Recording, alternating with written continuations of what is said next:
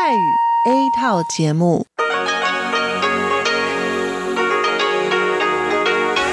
ที่นี่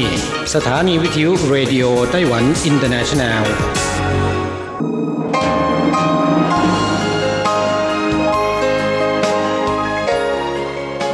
กลับมาฟังขณะนี้ท่านกำลังอยู่กับรายการภาคภาษาไทยเรดิโอไต้หวันอินเตอร์เนชันแนลหรือ RTI ออกกระจายเสียงจากกรุงไทเปไต้หวันสาธารณรัฐจีน เป็นประจำทุกวันนะครับ นอกจากรับฟังทางเครื่องรับวิทยุได้แล้ว ยังสามารถรับฟังรายการผ่านระบบออนไลน์ได้ที่ thai.rti.org.tw หรือที่ RTI Fanpage นะครับ ขอเชิญติดตามรับฟังรายการของเราได้ ตั้งแต่บัดนี้เป็นต้นไป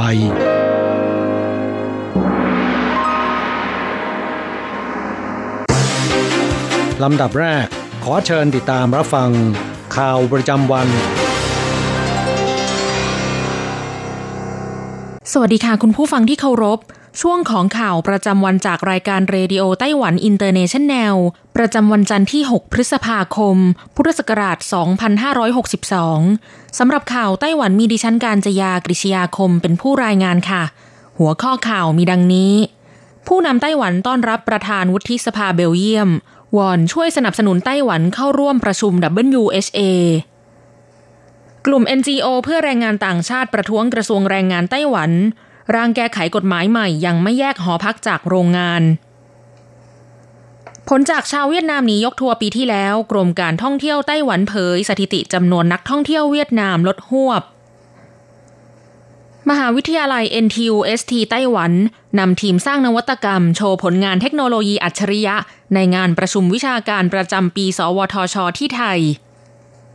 ไต้หวันเย็นลงฝนตกถึงวันพฤหัสนี้ กรมอุตุพยากรณ์ จันอังคารฝนตกหนัก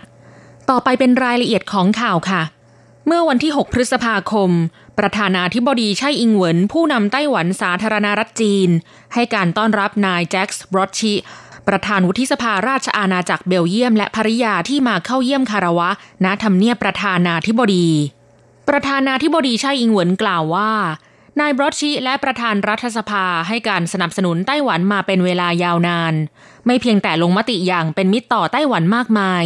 ยังสนับสนุนให้ไต้หวันได้ลงนามความตกลงทวิภาคีด้านการลงทุนกับสหภาพยุโรปอีกด้วย และสนับสนุนให้ไต้หวันได้เข้าร่วมในองค์กรระหว่างประเทศ อันเป็นการรับรองถึงความพยายามของไต้หวันในการทำรงรักษาสันติภาพในภูมิภาคสำหรับการประชุมสมัชชาอนามัยโลกหรือ WHA ผู้นำไต้หวันย้ำว่า การมีสุขภาพพลานามัยดีเป็นสิทธิมนุษยชนขั้นพื้นฐาน แต่จีนแผ่นดินใหญ่กลับกดดันไต้หวันทางการเมืองทำให้ไต้หวันไม่สามารถเข้าร่วมการประชุม WHA ได้ สุขภาพพลานามัยของประชาชนทั่วโลก ต้องถูกเส้นสังเวยให้กับการกระทำเช่นนี้ ในปีนี้ประธานกลุ่มพันธมิตรไต้หวันของรัฐสภายุโรปและประเทศอื่น ๆ ร่วมลงนามจดหมายไปยังองค์การอนามัยโลก เพื่อเป็นเสียงสนับสนุนให้แก่ไต้หวันในการเข้าร่วมประชุม WHA หวังว่านายบรอดชิจะช่วยกระตุ้นให้รัฐบาลเบลเยียม สนับสนุนไต้หวันให้สามารถเข้าร่วมการประชุม WHA ครั้งนี้ด้วย ข่าวต่อไป จากเหตุเพลิงไหม้โรงงานชินพูนเถาหยวนเมื่อเดือนเมษายนปีที่แล้ว ส่งผลให้แรงงานไทยและเจ้าหน้าที่หน่วยดับเพลิงเสียชีวิตรวม 8 รายทำให้กลุ่มแรงงานข้ามชาติเรียกร้องให้กระทรวงแรงงานไต้หวัน พิจารณาออกกฎหมายบังคับให้แยกหอพักออกจากตัวโรงงาน ล่าสุดเมื่อวันที่ 6 พฤษภาคม กลุ่ม NGO ที่เรียกร้องสิทธิประโยชน์ของแรงงานข้ามชาติ ได้เดินทางไปยังกระทรวงแรงงาน เพื่อประท้วงหลังจากเหตุการณ์ไฟไหม้โรงงานชินพูนผ่านไปครบหนึ่งปีแล้ว พวกเขาเรียกร้องให้แยกหอพักออกจากตัวโรงงานมาโดยตลอด แต่เมื่อปลายเดือนมีนาคมที่ผ่านมา กระทรวงแรงงานประกาศร่างแก้ไขกฎหมาย มาตรฐานแผนบริหารและดูแลความเป็นอยู่ของแรงงานต่างชาติ โดยตัดข้อความเดิม หอพักต้องไม่ตั้งอยู่ในสถานที่ทำงานใดบ้าง เช่น หอพักต้องไม่ตั้งอยู่ในสถานที่ทำงานที่เก็บวัตถุอันตราย เช่นวัตถุที่สามารถระเบิด ใกล้กับสถานที่จัดเก็บวัตถุไวไฟ ใกล้หม้อไอ้น้ำและอื่นๆ ถูกยกเลิกแล้วแทนที่ด้วยข้อความ รายการที่นายจ้างต้องชี้แจงแทนทำให้กลุ่ม NGO เพื่อแรงงานข้ามชาติเห็นว่า ร่างแก้ไขกฎหมายฉบับดังกล่าว ยิ่งแก้ไขยิ่งถอยหลังเข้าคลองสำหรับร่างแก้ไขกฎหมายฉบับนี้ ข้อความที่ระบุว่า รายการที่นายจ้างต้องชี้แจงมี 5 ประการ เช่น หอพักกับโรงงานแยกกันหรือไม่ สถานที่ตั้งหอพักอยู่ในสถานที่อันตรายหรือไม่ เช่นไร มีการยื่นขอตรวจสอบความปลอดภัยของอาคารหรือไม่ เป็นต้น ทางเจ้าหน้าที่กระทรวงแรงงานออกมาชี้แจงว่า ร่างแก้ไขกฎหมายดังกล่าวยังไม่ได้บังคับใช้ แต่ประกาศออกมาเพื่อให้แสดงความเห็น โดยการระบุรายการที่นายจ้างต้องชี้แจง มีความสอดคล้องกับความเป็นจริง เป็นไปได้มากกว่า ซึ่งนายจ้างจะต้องแจ้งขณะที่รายงานการเดินทางเข้าสู่ไต้หวันของคนงานต่างชาติ โดยแนบแผนบริหารและดูแลความเป็นอยู่ของแรงงานต่างชาตินี้ให้กับกระทรวงแรงงาน ข่าวต่อไป กรมการท่องเที่ยวไต้หวันสาธารณรัฐจีน ประกาศสถิติจำนวนนักท่องเที่ยวที่เดินทางมาไต้หวัน เดือนมีนาคม 2562 สูงถึง 1,79,000 คนครั้งแต่นักท่องเที่ยวเอเชียตะวันออกเฉียงใต้ กลับมีอัตราเติบโตลดลง ในจำนวนนี้นักท่องเที่ยวเวียดนามลดลงมากที่สุดประมาณ 33.72เปอร์เซ็นต์จางสีชง รองผู้ว่าการกรมการท่องเที่ยวไต้หวันระบุว่า ได้รับผลกระทบจากกรณีนักท่องเที่ยวเวียดนามหนียกทัวร์เมื่อปลายปีที่แล้วทำให้กรมการท่องเที่ยวระงับมาตรการอำนวยความสะดวกวีซ่าให้คณะทัวร์เวียดนามที่มีคุณลักษณะพิเศษ และมีบริษัททัวร์6แห่งที่ถูกระงับสิทธิ์ดังกล่าว แต่ขณะนี้กลับมาใช้มาตรการเดิมแล้ว โดยเพิ่มความเข้มงวดในกระบวนการขั้นตอนมากกว่าเดิม ดังนั้นคาดว่าอัตราเติบโตยังคงชะลอตัว สรุปสถิติจำนวนนักท่องเที่ยวที่เดินทางมาไต้หวันเดือนมีนาคม 2562 รวมทะลุ 1 79,000 คนครั้ง เพิ่มขึ้นจากช่วงเวลาเดียวกันปีก่อนหน้า65,843 คน อัตราเติบโตเพิ่มขึ้น 6.5เปอร์เซ็นต์ แต่อัตรานักท่องเที่ยวจากเอเชียตะวันออกเฉียงใต้กลับลดลง 19,091 คน สัดส่วนลดลง 7.33เปอร์เซ็นต์ในจำนวนนี้นักท่องเที่ยวเวียดนามลดลง 18,173 คน ลดลงถึง 33.72เปอร์เซ็นต์ข่าวต่อไปไต้หวันมองเห็นโอกาสธุรกิจในเมืองไทย มหาวิทยาลัยวิทยาศาสตร์และเทคโนโลยีแห่งชาติไต้หวัน หรือไถเคอร์ต้า NTUST นำทีมสร้างนวัตกรรม 5 กลุ่ม เดินทางไปยังประเทศไทย เพื่อเข้าร่วมการประชุมวิชาการประจำปี สวทช ประจำปี 2562 ทีมสร้างนวัตกรรมของมหาวิทยาลัย NTUST ได้พัฒนาและวิจัยที่ชาร์จแบตเตอรี่ไร้สายสำหรับรถขับเคลื่อนด้วยพลังงานไฟฟ้า ซึ่งสามารถนำไปประยุกต์ใช้กับรถสามล้อตุกๆ รถรับจ้างยอดนิยมในเมืองไทยได้ และยังมีระบบเครื่องปรับอากาศอัจฉริยะที่เหมาะสมกับสภาพภูมิอากาศร้อนชื้นในเมืองไทย นอกจากจัดแสดงผลงานเทคโนโลยี และสำริดผลจากการวิจัยพัฒนาแล้ว ยังจัดทำรายงานฉบับย่อสำหรับองค์กรธุรกิจด้านนวัตกรรม และนักลงทุนในไทย เพื่อสร้างโอกาสทางธุรกิจและการลงทุนร่วมกัน ช่วยขับเคลื่อนธุรกิจสู่ตลาดประเทศในกลุ่มนโยบายมุ่งใต้ของรัฐบาลอีกด้วย ข่าวต่อไป กรมอุตุนิยมวิทยาไต้หวันรายงานพยากรณ์อากาศว่า ช่วงสองวันนี้ วันที่ 6 ถึง 7 พฤษภาคม ภาคตะวันออกเฉียงเหนือและบริเวณภูเขาอาจมีฝนตกหนักในบางพื้นที่ ภาคเหนืออุณหภูมิลดต่ำลงจากวันอาทิตย์ที่ผ่านมาถึง 6 องศาเซลเซียส ขอเตือนประชาชนก่อนออกจากบ้านควรพกร่มและเสื้อกันหนาวด้วย เจ้าหน้าที่กรมอุตุนิยมวิทยาระบุว่า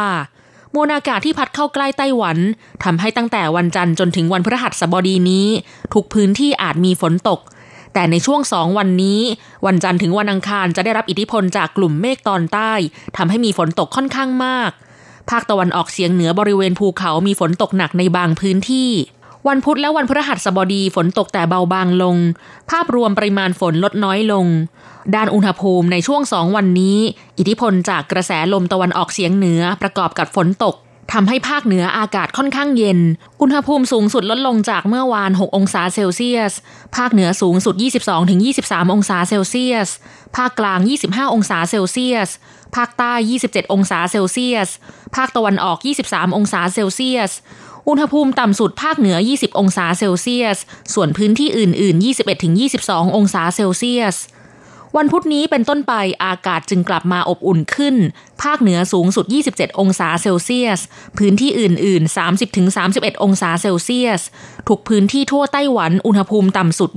21-23 องศาเซลเซียส คาดว่ามวลอากาศจะมีอิทธิพลต่อสภาพอากาศไปจนถึงวันพฤหัสบดีนี้ วันศุกร์สภาพอากาศจะกลับมาคงที่มีเพียงภาคใต้และฝั่งตะวันออกอาจมีฝนตกเป็นช่วงๆ หรือมีฝนฟ้าขนองในบางพื้นที่ จบช่วงของการรายงานข่าวไต้หวัน โดยดิฉันการจยากริชยาคมค่ะ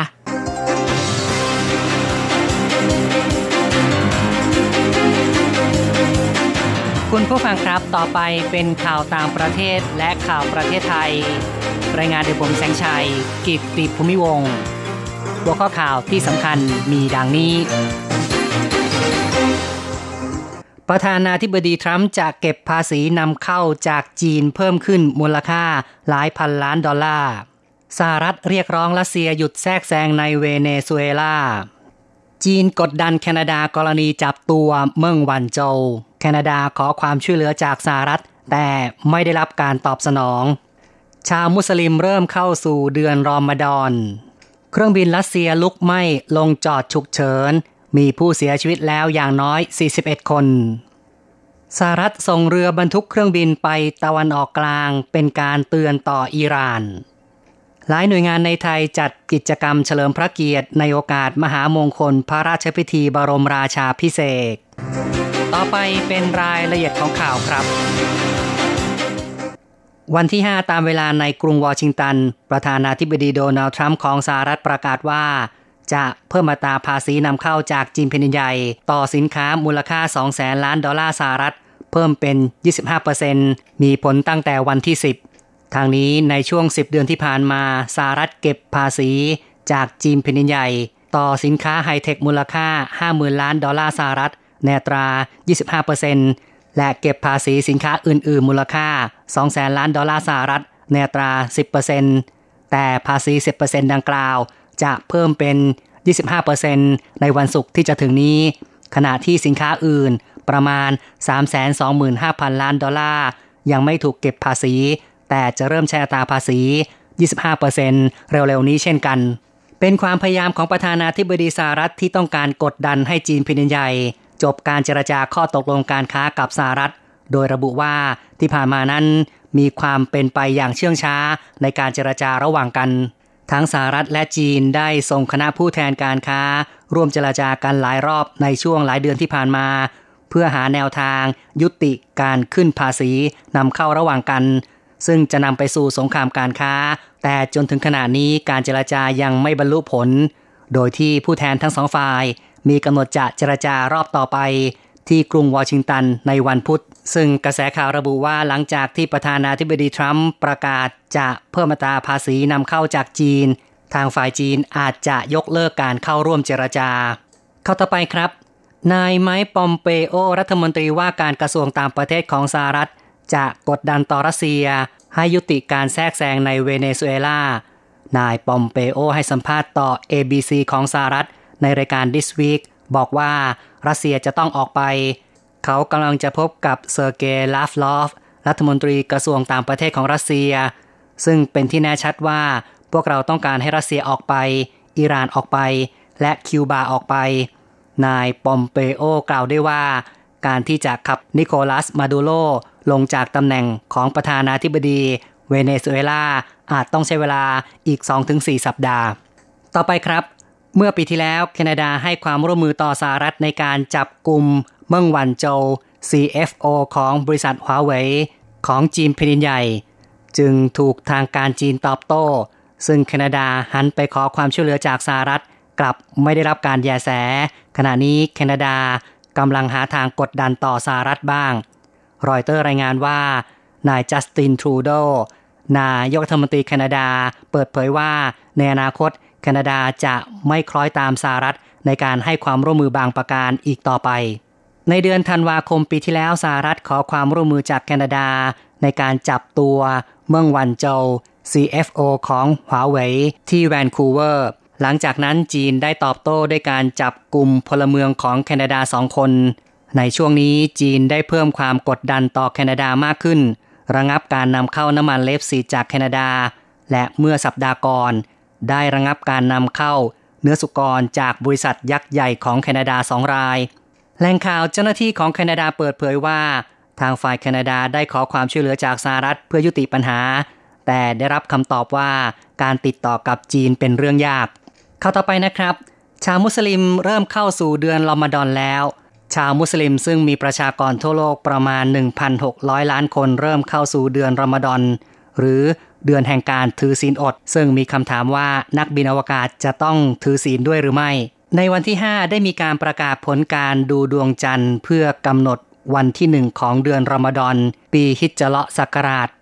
1440 ของชาวมุสลิม และได้กำหนดแล้วว่าตั้งแต่ 6 พฤษภาคม เป็นวันที่หนึ่งของเดือนรอมฎอน สำหรับนักบินอวกาศนั้นได้เคยมีตัวอย่างของการถือศีล โดยสุลต่านบินซาวมาน แห่งซาอุดิอาระเบีย ที่ร่วมปฏิบัติการเป็นนักบินอวกาศในยาน Discovery ปี 1985 เขาได้สังเกตเห็นดวงจันทร์ จึงทำการเริ่มถือศีลอด ตั้งแต่ยานบินขึ้นสู่อวกาศ จนพ้นตำแหน่งสุดท้ายของพื้นโลก ซึ่งก็คือช่วงพระอาทิตย์ขึ้นและพระอาทิตย์ตกในฟลอริดาของสหรัฐ นับเป็นการถือศีลอดของนักบินอวกาศที่มีบันทึกไว้ เข้าต่อไปครับ เครื่องบินโดยสารของรัสเซียลุกไหม้ลงจอดฉุกเฉิน มีผู้เสียชีวิต 41 คน เหตุการณ์ดังกล่าวเกิดขึ้นที่ท่าอากาศยาน เซเรเมเตียโว กรุงมอสโก สนามบินที่มีการจราจรหนาแน่นอันดับสองของรัสเซีย ในเวลา 18นาฬิกา30 นาที ตามเวลาท้องถิ่นหรือ 22นาฬิกา30 นาที ตามเวลาในไทยของวันที่ 5 เครื่องบินที่เกิดเหตุเป็นเครื่องบินรุ่นซุคอยซูเปอร์เจ็ต100 ของสายการบินแอโรฟลอตเส้นทางบินระหว่างกรุงมอสโกไปยังเมอร์มันสก์เมืองท่าสำคัญในบริเวณคาบสมุทรโคลา หลังออกบินเพียง 15 นาที เครื่องบินได้เกิดความขัดข้อง นักบินส่งสัญญาณ ขอบินลงฉุกเฉิน ที่ท่าอากาศยานนานาชาติ เซเรเมเตียโว พร้อมกับมีเปลวเพลิงลุกขึ้น สำนักข่าวรอยเตอร์รายงานอ้างคำแถลงของคณะกรรมการสอบสวนของรัสเซีย ระบุว่า มีผู้อยู่บนเครื่องบิน 78 คน รวมทั้งนักบินและลูกเรือคำแถลงชี้ว่ามีผู้รอดชีวิต 37 คน ก่อนหน้านี้มีรายงานผู้เสียชีวิต 13 คน และต่อมาเพิ่มเป็น 41 คน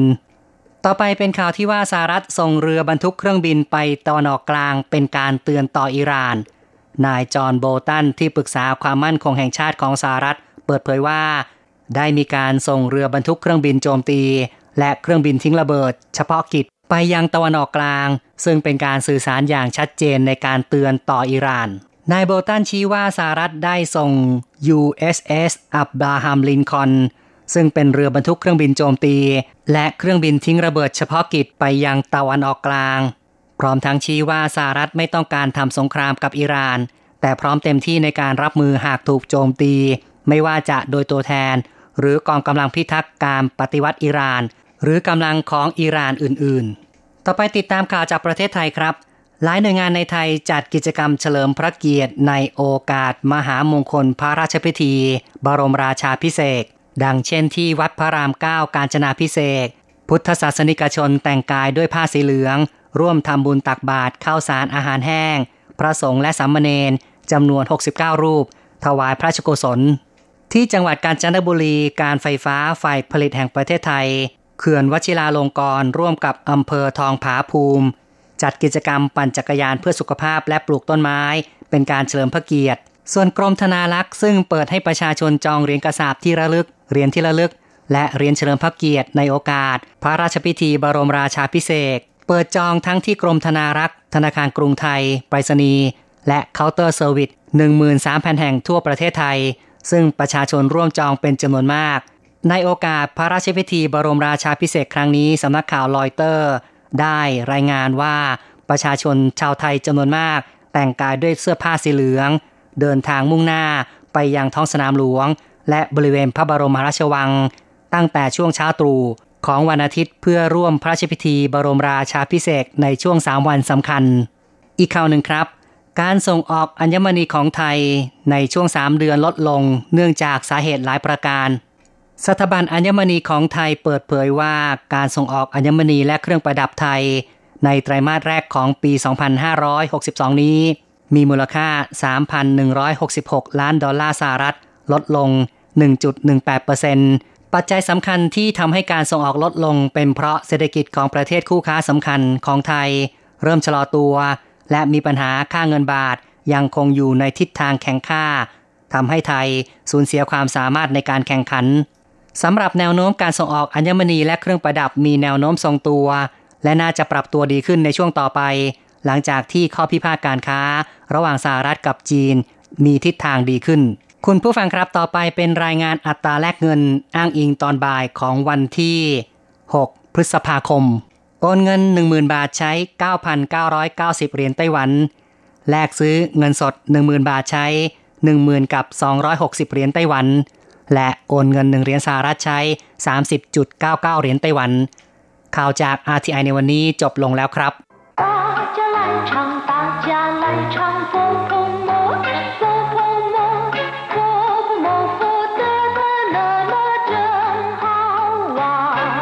สวัสดีครับเพื่อนผู้ฟังที่รัก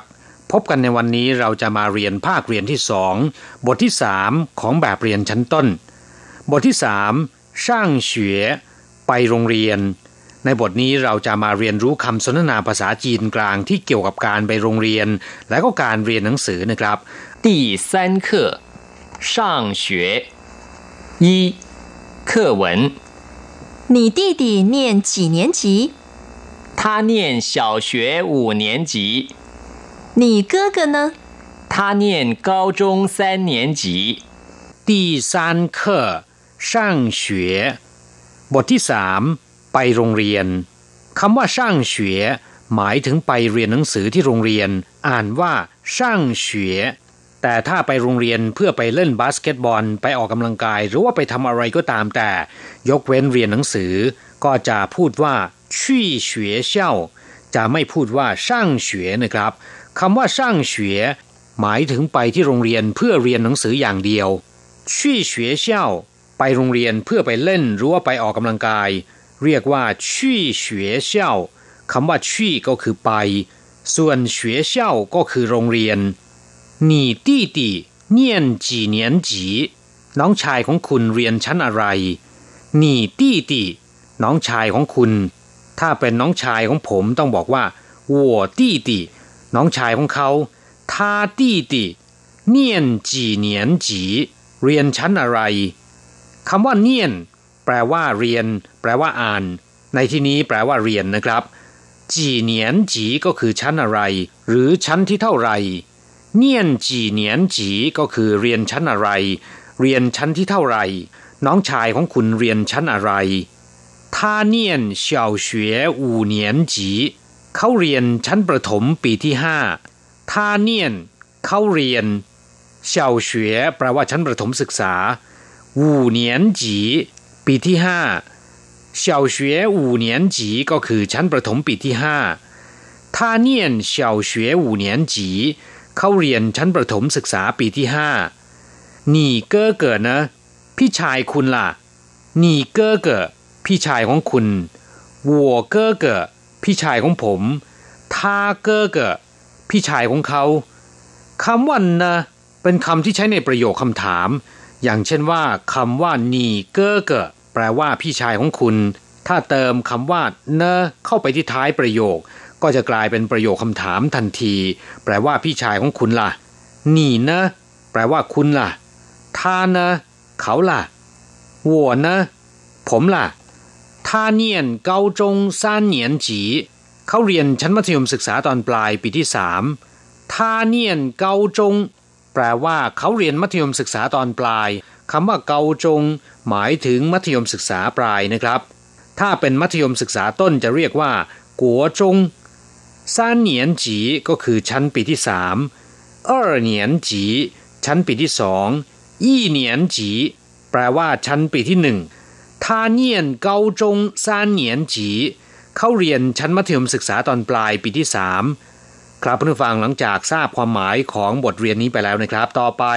ขอให้เปิดแบบเรียนไปหน้าที่ 16 เราจะไปเรียนรู้คำศัพท์ใหม่ๆในบทเรียนนี้ ศัพท์คำที่หนึ่งเนียน แปลว่าอ่านหรือว่าเรียน เนียนชูก็คืออ่านหนังสือ เนียนจริง แปลว่าสวดมนต์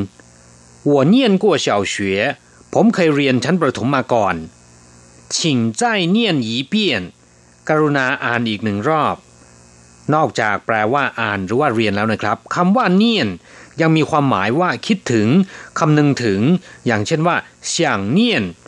หรือหวายเนียน แปลว่าคิดถึง เนียนเนียนปูว่างแปลว่าคิดถึงอยู่เสมอ อยู่ในความทรงจำตลอดเวลาเรียกว่า เนียนเนียนปูว่างศัพท์คำที่สอง เหนียนจีแปลว่าชั้นเรียนในโรงเรียน อย่างเช่นว่าเฉาเฉวยอี้เหนียนจีแปลว่าชั้นประถมปีที่หนึ่งกัวจงเออเหนียนจีแปลว่าชั้นมัธยมตอนต้นปีที่สองเกาจงซานเหนียนจีแปลว่ามัธยมปลายปีที่สามต้าเฉวยสี่เหนียนจีแปลว่ามหาวิทยาลัยปีที่สี่คำว่าเหนียนคำเดียวแปลว่าปี ส่วนคำว่าจีแปลว่าชั้นเรียน แปลว่าชั้น ระดับหรือว่าอันดับก็ได้ อย่างเช่นว่าเก้าจีแปลว่าชั้นสูงจงจีแปลว่าชั้นกลางชูจีแปลว่าชั้นต้น เมื่อนนำเอาทั้งสองคำมารวมเป็นคำเดียวกันเป็นเหนียนจีมีความหมายว่าชั้นเรียนในโรงเรียนศัพท์คำต่อไปเฉาเฉวยแปลว่าโรงเรียนชั้นประถม ถ้าเป็นเฉาเฉวยเซิง แปลว่า นักเรียนชั้นประถม我家附近有一所小学แปลว่า แถวบ้านผมมีโรงเรียนชั้นประถมหนึ่งแห่งคำว่าเฉาเพื่อนผู้ฟังเคยเรียนไปแล้วนะครับ แปลว่าเล็ก แปลว่าน้อย ส่วนคำว่าเฉวยแปลว่าเรียนหรือว่าฝึกหัด อย่างเช่นว่าเฉวยเซิงก็คือนักเรียน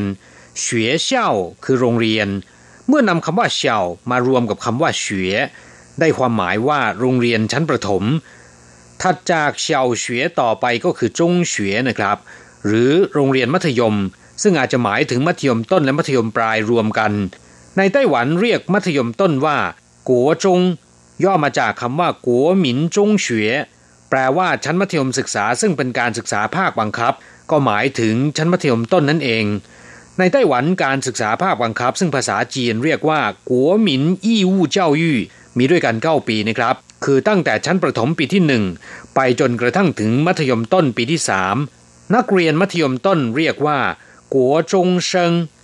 ส่วนมัธยมศึกษาปลายในภาษาจีนเรียกว่า เกาจงคำว่าเกาแปลว่าสูง หรือว่าชั้นสูง เกาจงย่อมาจากคำว่าเกาจีจงเฉวยซึ่งก็คือมัธยมศึกษาปลายนั่นเอง นักเรียนมัธยมศึกษาตอนปลายนะครับ เรียกว่า เกาจงเซิงศัพท์คำต่อไป ต้าเฉวยแปลว่ามหาวิทยาลัย นักศึกษาในมหาวิทยาลัยเรียกว่าต้าเฉวยเซิงกัวลี่ต้าเฉวยแปลว่ามหาวิทยาลัยของรัฐซื่อลี่ต้าเฉวยแปลว่ามหาวิทยาลัยเอกชน คงจงต้าเฉวยแปลว่ามหาวิทยาลัยที่เรียนผ่านการสอนทางอากาศ อย่างเช่นว่าผ่านสื่อวิทยุ หรือว่าทีวีเป็นต้น เรียกว่าคงจงต้าเฉวยศัพท์คำต่อไปปี้เย่ แปลว่าสำเร็จการศึกษา จบการศึกษา อย่างเช่นว่าปีเย่เจิ้งชูประกาศนียบัตรปีเย่เตียนหลี่พิธีมอบประกาศนียบัตรสำหรับผู้สำเร็จการศึกษาต้าเฉวยปีเย่หมายถึงจบการศึกษาระดับมหาวิทยาลัยเฉาเฉวยปีเย่ก็คือจบชั้นประถมศัพท์คำสุดท้ายนะครับยี่เฮ้าแปลว่าหลังจากนั้น ต่อไป ภายหลังหรือว่าต่อไปในภายหลังก็ได้นะครับ อย่างเช่นว่า从今以后นับจากวันนี้เป็นต้นไป三年以后หลังสามปีต่อมา工作期满以后หลังจากที่ทำงานครบกำหนดเวลาแล้ว ครับผู้ฟังเรียนคำศัพท์ใหม่ๆบทนี้ผ่านไปแล้วนะครับ ต่อไปเราจะไปทำแบบฝึกหัดพร้อมๆกับคุณครู小学毕业以后就念高中吗 หลังจากเรียนจบชั้นประถมศึกษาแล้ว ก็เข้าเรียนชั้นมัธยมศึกษาตอนปลายใช่หรือไม่不是ไม่ใช่先念国中再念高中เรียนชั้นมัธยมศึกษาตอนต้นก่อน ค่อยเรียนมัธยมศึกษาตอนปลายเซียนเนียนกัวจงเรียนชั้นมัธยมศึกษาตอนต้นก่อน在念高中ค่อยเรียนมัธยมศึกษาตอนปลายเซียนเนียน เรียนก่อน在念แปลว่าค่อยเรียน高中毕业以后呢หลังจากเรียนจบชั้นมัธยมศึกษาตอนปลายแล้วล่ะ那就可以念大学了ก็สามารถเข้าเรียนในมหาวิทยาลัยได้น่าเจียวเคยแปลว่าก็สามารถได้น่าเจียวเคยแปลว่าก็สามารถเนียนต้าเฉวยละเรียนมหาวิทยาลัยได้กลับมาฟังหลังจากเรียนไปแล้ว ขอให้นำไปหัดพูดบ่อยๆนะครับ เวลาของเราหมดลงแล้ว เราจะกลับมาพบกันใหม่ในบทเรียนถัดไป สวัสดีครับ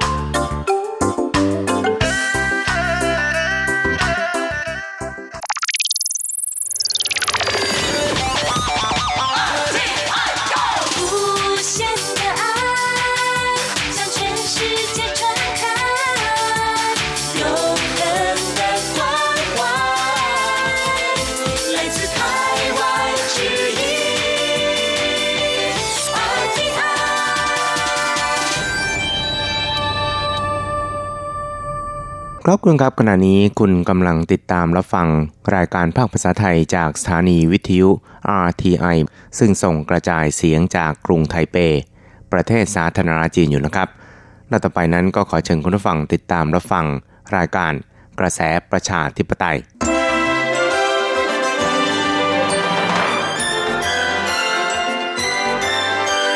กระแสประชาธิปไตยประชาธิปไตยนำเราสู่ความหวัง ขอต้อนรับคุณฟังสู่กระแสประชาธิปไตย โดยกฤษณัยสายประพาส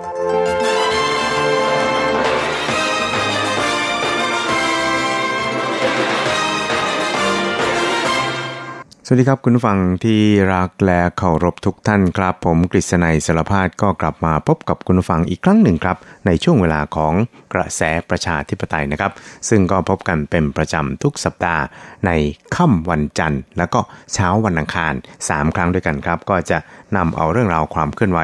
ที่น่าสนใจทางด้านการเมืองในไต้หวัน ในช่วงที่ผ่านมามาเล่าสู่ให้กับคุณผู้ฟังได้รับฟังกันนะครับครับแล้วก็สำหรับในวันนี้นะครับก็มีหลายเรื่องทีเดียว ซึ่งส่วนใหญ่แล้วเนี่ยก็็จะยังคงเป็นเรื่องราวเกี่ยวกับการเพิ่มอุณหภูมิของการสรรหาบุคคลที่เหมาะสมลงชิงชัย ในตำแหน่งประธานาธิบดีของไต้หวันสาธารณจีนในปีหน้านะครับ ของทั้งพรรคก๊กมินตั๋งแล้วก็พรรค DVP พรรครัฐบาลนะครับ ซึ่งก็รู้สึกว่าตอนนี้เนี่ยทั้งสองฝ่ายนั้นก็เรียกว่ากำลังตะลุมบอลกันอย่างชนิดที่เรียกว่าเมามือเลยทีเดียวนะครับ เพราะว่ายังคงไม่สามารถที่จะ มีอะไรเด่นชัดมากยิ่งขึ้นนะครับ เพราะว่ามีหลายคนทีเดียวที่อยากจะลงสมัครรับเลือกตั้งนะครับอย่างเช่นในส่วนของพรรคกมินตังนี่นะครับหลังจากที่สัปดาห์ที่แล้วเนี่ยเราได้เล่าให้คุณผู้ฟังฟังนะครับว่านายหานโกหยีผู้ว่าการนครเก่าสงเนี่ยก็ได้แสดงท่าทีนะครับว่ายินดีแบกรับความรับผิดชอบนะครับ แต่ว่าตอนนี้เนี่ยตนเองก็ไม่เหมาะที่จะลงทะเบียนขอเป็น ตัวแทนของพรรคก๊กมินตั๋งนะครับในการลงสมัครรับเลือกตั้งประธานาธิบดีนะครับแต่ว่าหลังจากนั้นเนี่ยนะครับในช่วงต้นสัปดาห์ที่แล้วเนี่ยนะครับก็ปรากฏว่านายฮานโกยูนั้นก็ได้เดินทางเข้าพบกับนายอูตุนอี้หัวหน้าพรรคก๊กมินตั๋งนะครับก็ได้แสดงจุดยืนในลักษณะเดียวกันนะครับโดยนายฮานโกยูนั้นก็ได้ระบุชัดเลยทีเดียวนะครับว่าตนเองนั้นก็พร้อมที่จะรับภาระ หน้าที่นะครับรับความรับผิดชอบต่างๆ ที่เกิดขึ้นนะครับโดยเฉพาะอย่างยิ่งในแง่ของการแบกรับความรับผิดชอบที่พักจะมอบหมายให้นะครับ แต่ว่าก็ไม่เหมาะที่จะแสดงจุดยืนเข้าร่วมกระบวนการสรรหาของพักนะครับ แล้วก็อีกอย่างหนึ่งนั้นก็คือตนเองเนี่ยก็ไม่ปฏิเสธนะครับที่จะให้ทางพักเนี่ยนะครับดำเนินการนำเอาชื่อของตนเนี่ยเข้าไปเป็นส่วนหนึ่งของ บุคคลที่เหมาะสมของพรรคในการจัดทำคะแนนนิยมนะครับเพื่อที่จะคัดเลือกบุคคลที่เหมาะสมที่สุดของพรรคลงชิงชัยในตำแหน่งนี้นะครับครับแล้วก็นอกจากนาย ฮานโกยีแล้วนี่นะครับก็ยังมีนายหวังจินผิง แล้วก็นายจูลี่หลุนนะครับนายหวังจินผิงนั้นก็เป็นอดีตประธานสภา นิติบัญญัติแห่งชาติของไต้หวันเนี่ยหลายสมัยเลยทีเดียวนะครับ กล่าวได้ว่าเป็นสสอาวุโสของพรรคก๊กมินตั๋งก็ว่าได้นะครับ ก็ได้เข้าพบนายอูตุนอี้ในวันถัดมาเหมือนกันนะครับ ซึ่งก็ได้มีการแสดงท่าทีของนายหวังจินผิงนะครับว่าจะขออ ลงทะเบียนนะครับ แล้วก็ขอเข้าสู่กระบวนการสรรหาของพรรคอย่างถึงที่สุดนะครับ แล้วก็แสดงให้เห็นถึงความตั้งใจจริงที่ตนเนี่ยอยากจะลงสมัครรับเลือกตั้งในตำแหน่งประธานาธิบดีของไต้หวันสาธารณจีนในปีหน้านะครับ ในนามของพรรคก๊กมินตั๋งครับ ซึ่งนายหวังจินผิงนั้นก็ได้กล่าวหลังจากที่ได้เข้าพบกับนายอูตุนอี้ครับบอกว่า一呢我强调国民党是一个民主政党那么 这个民主政党一定是不能以人设事ครับเขาก็ได้บอกภายหลังการเข้าพบกับนายอูตุนอี้หัวหน้าพรรคก๊กมินตั๋งแล้วนะครับ บอกว่าประการแรกนี่ก็คือต้องย้ำว่าพรรคก๊กมินตั๋งนั้นเป็นพรรคประชาธิปไตยพรรคหนึ่งนะครับ แล้วก็ในแง่ของการเป็นพรรคประชาธิปไตยเนี่ยก็แน่นอนนะครับว่าจะไม่ดำเนินการใด ๆ เพื่อบุคคลใดบุคคลหนึ่งนะครับ ส่วนประการที่2เนี่ยนะครับการ ดำเนินการเกี่ยวกับการวางกรอบกลไกของการสรรหาภายในพักนั้น จะต้องเป็นไปอย่างบริสุทธิ์ยุติธรรมนะครับ และประการที่ 3 นั้นที่อยากจะเน้นก็คือ ต้องขอย้ำว่าตนนั้นจะเข้าร่วมกระบวนการสรรหาของพักเนี่ยอย่างถึงที่สุดนะครับ แล้วก็ถือว่าเป็นการตัดสินใจที่ค่อนข้างเด็ดเดี่ยวของตนด้วยนะครับ เพราะฉะนั้นในส่วนนี้ก็เรียกได้ว่าเป็นจุดยืนของนายหวังจินผิงครับ และสำหรับนายจูลี่หลุน อดีตผู้ว่าการนครนิวไทเปนะครับก็ได้เข้าพบนายอูตุนอี้หัวหน้าพรรคก๊กมินตั๋งเช่นเดียวกันนะครับ แล้วก็ได้แสดงจุดยืนที่จะขอเข้าร่วมในกระบวนการสรรหาของพรรคก๊กมินตั๋งในการนี้เช่นเดียวกันนะครับ แล้วก็ได้เสนอให้ควรจัดดีเบตนะครับแถลงนโยบายแล้วก็แสดงวิสัยทัศน์ให้กับประชาชนเนี่ยได้รับทราบนะครับว่าหากได้เป็นผู้นำไต้หวันแล้วเนี่ยจะ นำพาประเทศชาติไปอย่างไรนะครับ ซึ่งในส่วนของนายหวังจินผิงเองเนี่ยนะครับก็ได้แสดงจุดยืนนะครับว่ายินดีที่จะเข้าร่วมการดีเบตนะครับ แล้วก็เคารพต่อกระบวนการสรรหาของพรรคก๊กมินตั๋งนะครับ โดยเฉพาะอย่างยิ่งในแง่ของอการที่จะเคารพต่อความประสงค์ของนายหานโกอีผู้ว่าการนครเกาสงว่าจะเข้าร่วมการดีเบตหรือไม่เนี่ยก็คิดว่าคงจะ ขึ้นอยู่กับการตัดสินใจของนายหานเองครับครับและจากรายงานข่าวนะครับก็ระบุนะครับว่านายหวังจินผิงเนี่ยก็ได้เดินทางไปคารวะบรรพบุรุษที่เมืองจีนนะครับ ก็ได้มีโอกาสพบกับนาย หลิวเจียอีด้วยนะครับซึ่งจะมีการพูดคุยอะไรกันหรือเปล่านี่นะครับก็คงจะต้องติดตามกันต่อไปนะครับสำหรับในเบื้องต้นนี่นะครับในหวังจินผิงนั้นก็ต้องการให้จัดการเกี่ยวกับการจัดทำคะแนนนิยมเนี่ยนะครับโดยแบ่งเป็น 2 ส่วนนะครับส่วนแรกก็คือจะทำคะแนนนิยมในส่วนของประชาชนทั่วไปเนี่ยร้อยละ70นะครับแล้วก็สำหรับในส่วนของสมาชิกพรรคเนี่ยก็ร้อยละ 30 แล้วก็นำมารวมกันนะครับผู้ที่มีคะแนนนิยมสูงสุดเนี่ยก็จะได้เป็นตัวแทนของพรรคก๊กมินตั๋งลงชิงชัย ในตำแหน่งประธานาธิบดีของพรรคก๊กมินตั๋งครับ ซึ่งก็คิดว่าในสัปดาห์หน้านะครับ ก็อาจจะมีอะไรคืบหน้ามากยิ่งขึ้นครับ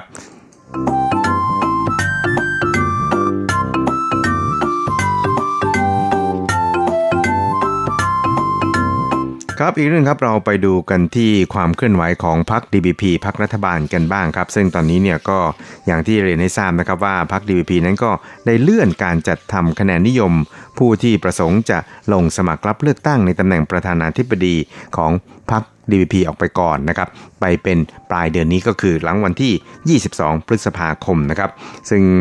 ในส่วนนี้นี่นะครับทาง เลขาธิการพักก็คือนายหลูหวนเจียนะครับก็ได้แสดงความวิตกกังวลนะครับเกี่ยวกับความวุ่นวายนะครับแล้วก็ความขัดแย้งที่เกิดขึ้นในกระบวนการสรรหาในช่วงที่ผ่านมานะครับ โดยได้ย้ำนะครับบอกว่าจริงแล้วเนี่ยพรรค DVP นั้นมีเงื่อนไขสำคัญอยู่ 3 ประการนะครับ ที่จะชนะการเลือกตั้งประธานาธิบดีในปีนี้ในปีหน้าได้นะครับ ซึ่งในหลวนั้นก็ได้ระบุนะครับว่า เงื่อนไขที่จะได้รับชัยชนะทั้ง 3 ประการนั้นประกอบไปด้วยอะไรบ้างนะครับ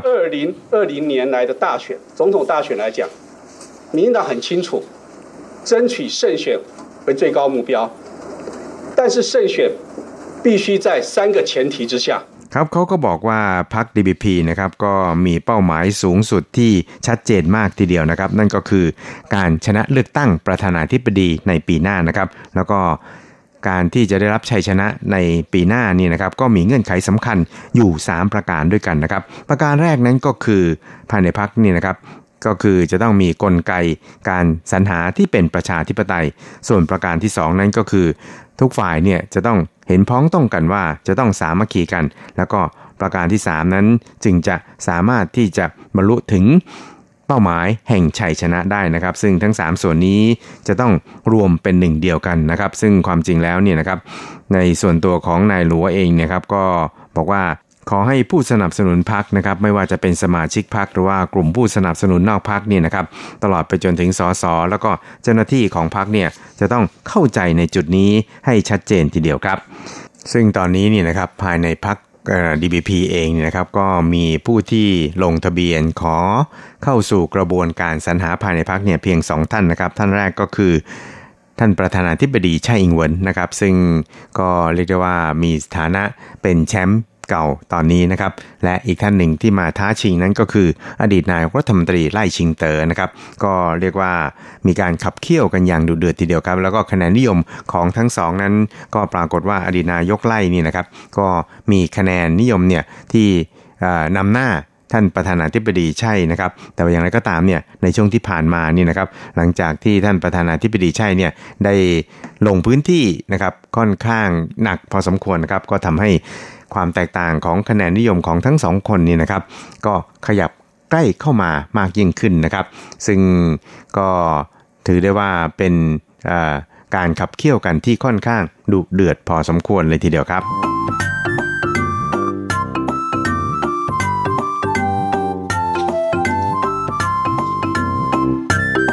ครับอีกเรื่องนึงครับก็เป็นเรื่องเกี่ยวกับนายซ่งชูยีนะครับหัวหน้าพัก PFP หรือว่า People First Party นะครับซึ่งก็หายหน้าหายตาไปจากเวทีการเมืองไต้หวันเนี่ยไปพอสมควรครับ ก็ไปโผล่ที่เมืองจีนนะครับและคราวนี้เนี่ยก็ไปให้สัมภาษณ์กับสำนักข่าวซินหวาของทางการจีนคอมมิวนิสต์นะครับในฐานะหัวหน้าพัก PFP ครับก็ปรากฏว่าหลังจากที่ข่าวการให้สัมภาษณ์สำนักข่าวซินหวาของนายซ่งชูยีออกมานะครับก็ปรากฏทำให้ความเกิดความไม่พอใจนะครับจากในส่วนของ ฝ่ายรัฐบาลแล้วก็ภายในพักเนี่ยไม่น้อยทีเดียวนะครับ เพราะว่ารายงานข่าวนั้นบอกว่านายซ่งฉุยนั้นเห็นด้วยกับหลักการจีนเดียวแล้วก็ 1 ประเทศ 2 ระบอบนะครับ ซึ่งก็ถือว่าเป็นระเบิดลูกใหญ่เลยทีเดียวนะครับ เพราะว่านายซ่งเนี่ยนอกจากจะเป็นหัวหน้าพัก PFP แล้วนี่นะครับ ก็ยังเป็นที่ปรึกษาทำเนียบประธานาธิบดีของไต้หวันสาธารณจีนด้วยนะครับ เพราะฉะนั้นเนี่ย การที่ไปให้สัมภาษณ์สื่อในเมืองจีนแบบนี้เนี่ยนะครับ ก็ได้ทำให้ท่านประธานาธิบดีไช่อิงวนนั้น ไม่พอใจเป็นอย่างยิ่งครับ แล้วก็บอกว่าก็จะตรวจสอบนะครับถ้าว่าเป็นจริงเนี่ยก็จะให้ทางท่านเลขาธิการทำเนียบประธานาธิบดีก็คือนางสาวเฉินจีเนี่ยนะครับไปประสานงานนะครับ แล้วก็ขอให้ ลาออกจากตำแหน่งทำที่ปรึกษาทำเนียบประธานาธิบดีด้วยนะครับ ซึ่งหลังจากที่ท่าทีของท่านประธานาธิบดีชาอิงหวนเนี่ยค่อนข้างชัดเจนแล้วนะครับ ก็ปรากฏว่านายซ่งชูอีเองเนี่ยก็ได้เปิดการถแถลงข่าวนะครับ ย้ำตลอดเวลาเลยทีเดียวนะครับว่าตอนนั้นไม่เคยพูดถึงคำว่า 1 ประเทศ 2 ระบอบนะครับ แล้วก็จะขอคืนหนังสือการแต่งตั้งนะครับให้ดำรงตำแหน่ง ที่ปรึกษาทำเนียบประธานาธิบดีให้แก่ทางทำเนียบประธานาธิบดีด้วยนะครับเพื่อความสบายใจของทุกฝ่ายครับและนอกจากนี้นะครับนายซ่งเองเนี่ยก็ได้ย้ำนะครับเกี่ยวกับกรณีดังกล่าวเช่นเดียวกันนะครับ โดยได้ระบุครับบอกว่า ก็ต้องขอประนามผู้ที่ตัดตอนคำกล่าวของเขาซึ่งการดำเนินการดังกล่าวเนี่ยก็ไม่เป็นผลดีต่อความสัมพันธ์ ระหว่างช่องแคบไต้หวันในปัจจุบันเนี่ยแต่อย่างใดเลยทีเดียวนะครับ เพราะฉะนั้นเนี่ยเขาก็ได้ย้ำนะครับบอกว่าเขาไม่จำเป็นที่จะต้องออมี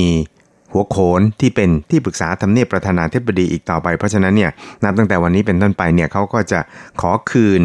คำสั่งแต่งตั้งการเป็น ที่ปรึกษาทำเนียบประธานาธิบดี ให้แก่ทางทำเนียบประธานาธิบดี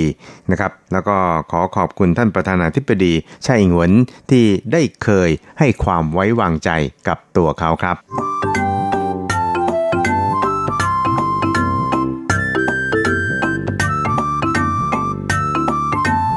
ครับคุณครับเวลาของกระแสประชาธิปไตยในวันนี้ก็หมดลงแต่เพียงเท่านี้ครับ เราจะกลับมาพบกันใหม่ในสัปดาห์หน้า เวลาเดิมและที่เดิม สวัสดีครับ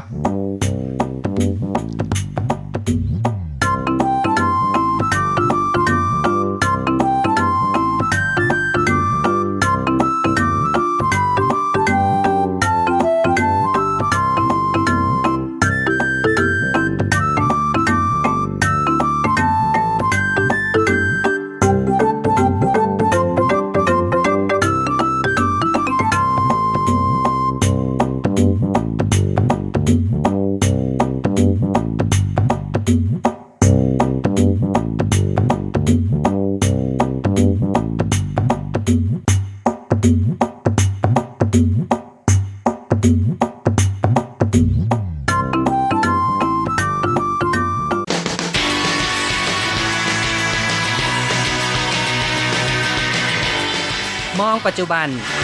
โลกปัจจุบัน เปลี่ยนแปลงตลอดเวลา ทุกอย่างไม่หยุดอยู่กับที่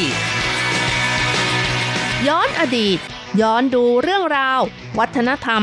ความคิด ความเป็นอยู่ของผู้คนในอดีต มองปัจจุบัน ย้อนอดีตดำเนินรายการโดย แสงชัย กิตติภูมิวงศ์รจรัสยนต์สุวรรณ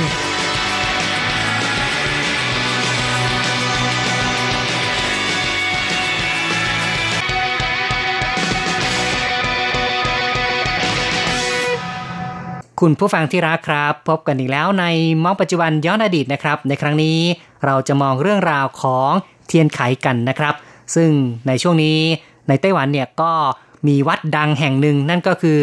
วัดหลงซานซื่อนะครับค่ะหรือว่าวัดเขามังกรนะคะใช่ครับที่ตั้งอยู่ในกรุงไทเปอืมอยู่เขตว่านหวานี่เอครังบนะคะ ก็มีการประกาศว่าเลิก จุดเทียนไขในวัดนะคะ ตั้งแต่วันที่ 1 พฤษภาคมเป็นต้นไปค่ะ ครับ ก็คือห้ามการจุดเทียนไขนะครับ ทั้งนี้ทั้งนั้นก็เชื่อมโยงไปถึงเหตุการณ์วิหารนอตเทอร์ดัมนะครับ ที่ลุกไหม้เพราะเกิดความประมาทจากการจุดเทียนไขนะครับ ค่ะ ทั้งนี้ทั้งนั้นนะคะ เนื่องจากว่าวัดหลงซันหรือว่า วัดเขามังกรนี้ก็เป็นวัดเก่าแก่ของกรุงไทเป มีอายุตั้ง 281 ปีแล้วค่ะ โอ้เพยาราะวฉะนานั้นนนะคะ ก็กลัวเหมือนกันนะคะเนื่องจากก่อนหน้านี้คนที่เป็นสาธุชนที่ไปวัดนะคะ ก็มีการอนุญาตให้จุดเทียนไขสองเล่มด้วยกันค่ะ ครับ คือคนหนึ่งเนี่ยสามารถจุดได้2เล่มนะครับ ซึ่งที่ผ่านมาเนี่ยทางวัดหลงซานซื่อนั้น ได้พยายามลดการจุดทูบด้วยนะครับ ก็คือมีการเอ่อ กำหนดว่าจุดได้เพียงแค่ 1 ดอกเท่านั้น ใช่ค่ะ เพราะว่าก่อนหน้านั้นก็มี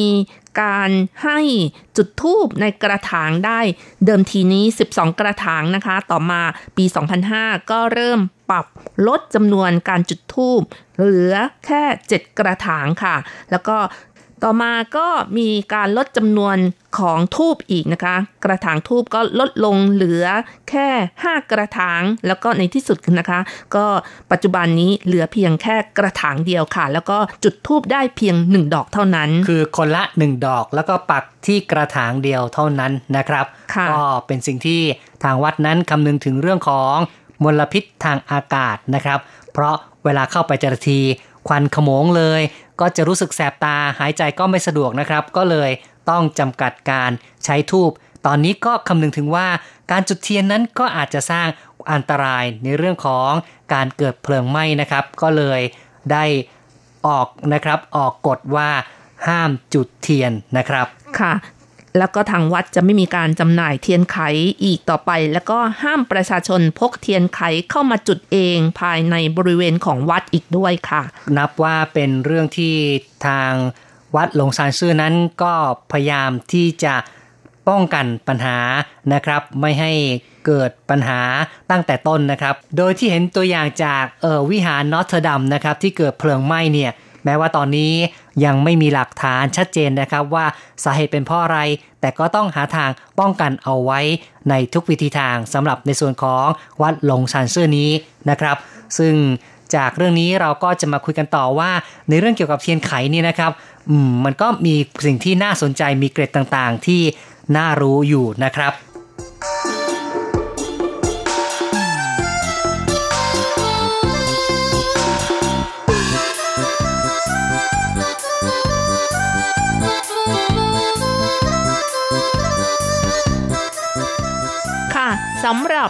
ประวัติของเทียนไขนะคะ ก็บอกว่ามีการใช้มาตั้ง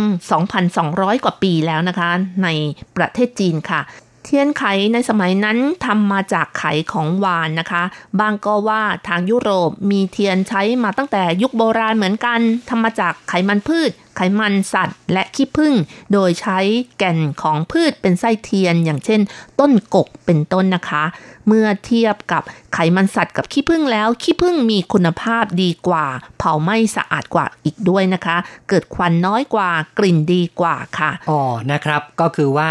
เทียนไขนั้นก็ทำมาได้จากทั้งสัตว์แล้วก็จากพืชนะครับ นับว่าเป็นสิ่งที่มีการใช้มาตั้งแต่โบราณกาล นานเนมาแล้วเลยนะครับ ค่ะ แล้วก็ในพิธีกรรมของศาสนาพุทธก็มีการจุดเทียนเช่นกันค่ะ ในพิธีของพุทธนี้ก็จุดเทียนถึงสองเล่มด้วยกัน เวลาจุดเทียนไหว้พระนะคะ เทียนจะเป็น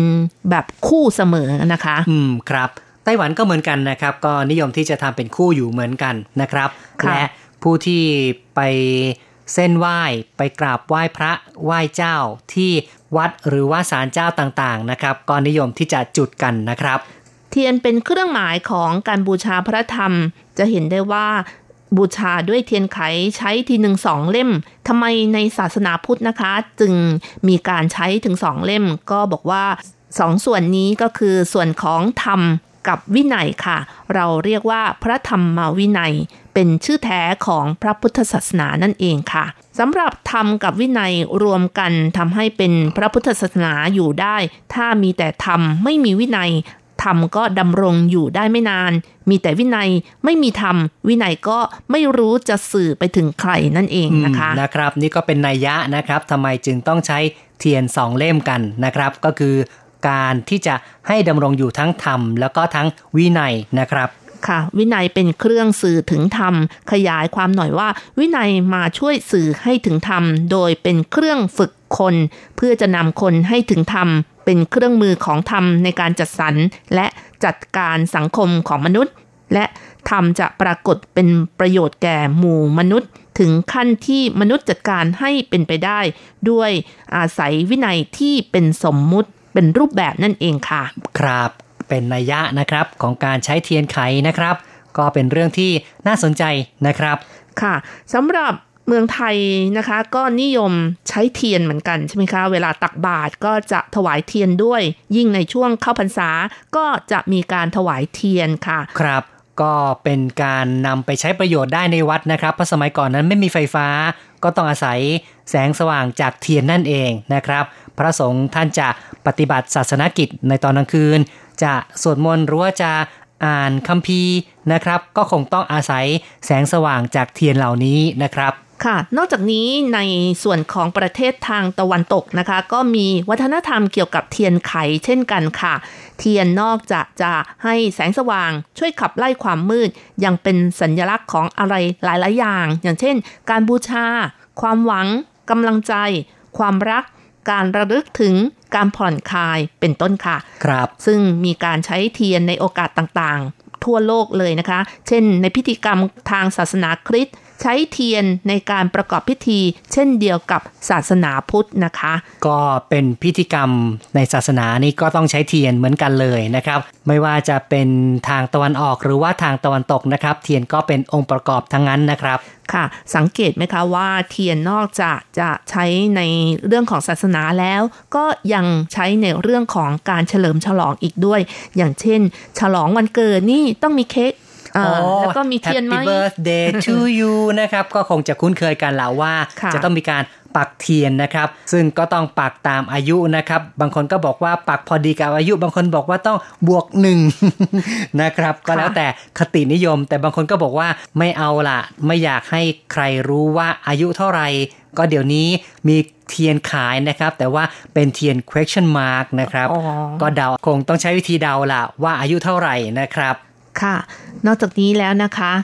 มีการจุดเทียนชีวิตคู่ในพิธีแต่งงานที่โบสถ์อีกด้วย เพื่อแสดงให้เห็นถึงการเริ่มต้นชีวิตใหม่ของบ่าวสาว ว่าแต่ละคนเกิดมามีชีวิตของตัวเอง เมื่อมาแต่งงานร่วมกันก็จะเริ่มต้นชีวิตใหม่ ร่วมกันเป็นครอบครัวประมาณอย่างนี้นะคะ อืมเนาะก็เป็นธรรมเนียมเป็น ความนิยมในตะวันตกนะครับค่ะ นอกจากนี้แล้วทางตะวันตกนี้ก็ยังมีการจุดเทียนในการไว้อาลัยผู้ที่เสียชีวิตโดยเฉพาะเป็นเด็กนะคะ ซึ่งเชื่อว่าแสงเทียนจะช่วยส่องทางให้แก่ดวงวิญญาณเหล่านี้ ให้ไปแบบมีไปที่สุขติอะไรประมาณอย่างนี้นะคะอ๋อนะครับ แสงเทียนนำทางนะครับ ก็แม้แต่ว่าในคนที่อยู่ปรโลกแล้วก็ยังต้องอาศัยแสงเทียน เป็นความเชื่อแบบนั้นนะครับ ค่ะ แล้วถ้าดูวิถีชีวิตของคนไทยนะคะ มีการใช้เทียนมาทำขนม รู้ไหมคะอ๋อใช่เลยนะครับ ชาวไทยเรานั้นนิยมทำขนมอบเทียนนะครับ ซึ่งเทียนที่นำมาอบแบบนี้ก็มีกรรมวิธีทำที่ต้องใช้เครื่องหอมหลายอย่างนะครับ ค่ะ แล้วทำให้กลิ่นหอมอีกด้วยใช่ไหมคะ ครับ ค่ะ นอกจากนี้ก็ยังมีเทียนแฟนตาซี ประดับเพื่อความสวยงามอีกด้วยใช่ไหมคะอ๋อแล้วก็แน่นอนยังมีเทียนหอมเพื่อกลิ่นสร้างความผ่อนคลายเป็นต้นค่ะ ครับ ก็เป็นเรื่องของการบำบัดการผ่อนคลายนะครับ อย่างการทำสปาเนี่ยสมัยนี้บางแห่งก็นิยมใช้เทียนจุดขึ้นมานะครับ เพื่อให้มีกลิ่นหอมหรือสร้างบรรยากาศนะครับ เหล่านี้ก็ล้วนแต่เป็นการใช้ประโยชน์จากเทียนทั้งสิ้นละนะครับ จึงกล่าวได้ว่าเทียนนั้นก็มีความสำคัญนะครับ คือเป็นสิ่งที่มนุษย์ก็ใช้กันมาตั้งแต่โบราณ จนถึงในปัจจุบันนี้ แต่ตอนนี้ก็อย่างที่เราบอกไว้นะครับว่าทางวัดหลงซันซื่อหรือว่าวัดเขามังกรนั้น ได้ห้ามประชาชนไม่ให้จุดเทียนกันอีกต่อไป แล้วประชาชนล่ะยอมไหม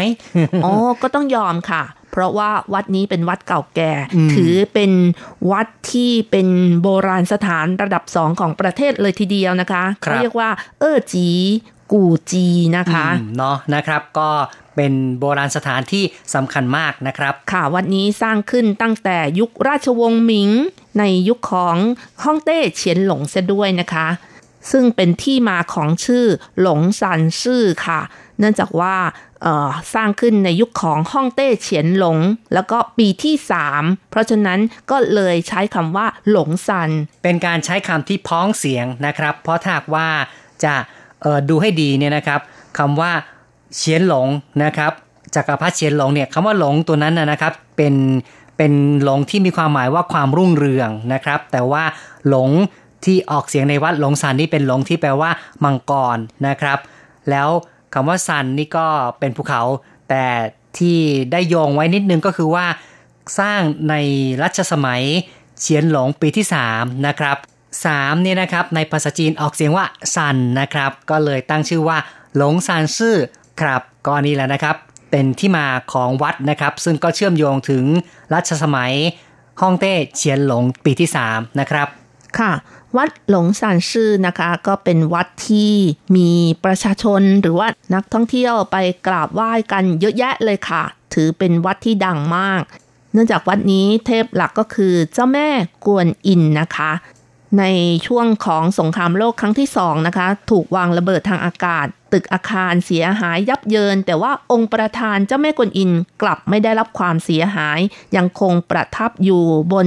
ดอกบัวนะคะ และประชาชนที่ไปหลบลูกระเบิด ก็อาศัยบารมีของเจ้าแม่กวนอินนั่นเองค่ะ ครับก็เลยโด่งดังนะครับ เพราะถือว่าศักดิ์สิทธิ์มากแม้แต่ระเบิดลงมา ก็ไม่ทำให้องค์เจ้าแม่กวนอินนั้นเสียหายนะครับ นอกจากนี้เอกลักษณ์ของวัดเขามังกรหรือว่าหลงซานชื่อก็คือ เป็นวัดที่มีเทพให้กราบมากที่สุดในกรุงไทเปซะด้วยค่ะอ๋อเป็นศูนย์รวมคขรัอบงเทพต่างๆ นับร้อยองค์เลยทีเดียวอืมเนาะแหมก็อย่างว่าเลยนะครับ เป็นวัดที่มีความเก่าแก่มาก มีความสำคัญมาก ดังนั้นก็ต้องพยายามปกป้องเอาไว้ เพราะฉะนั้นในปัจจุบันนะครับ แม้ว่าทางวัดเนี่ยได้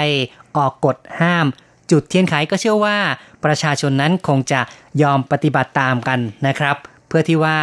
จะได้มีโอกาสมา ได้เห็นสถาปัตยกรรมที่เก่าแก่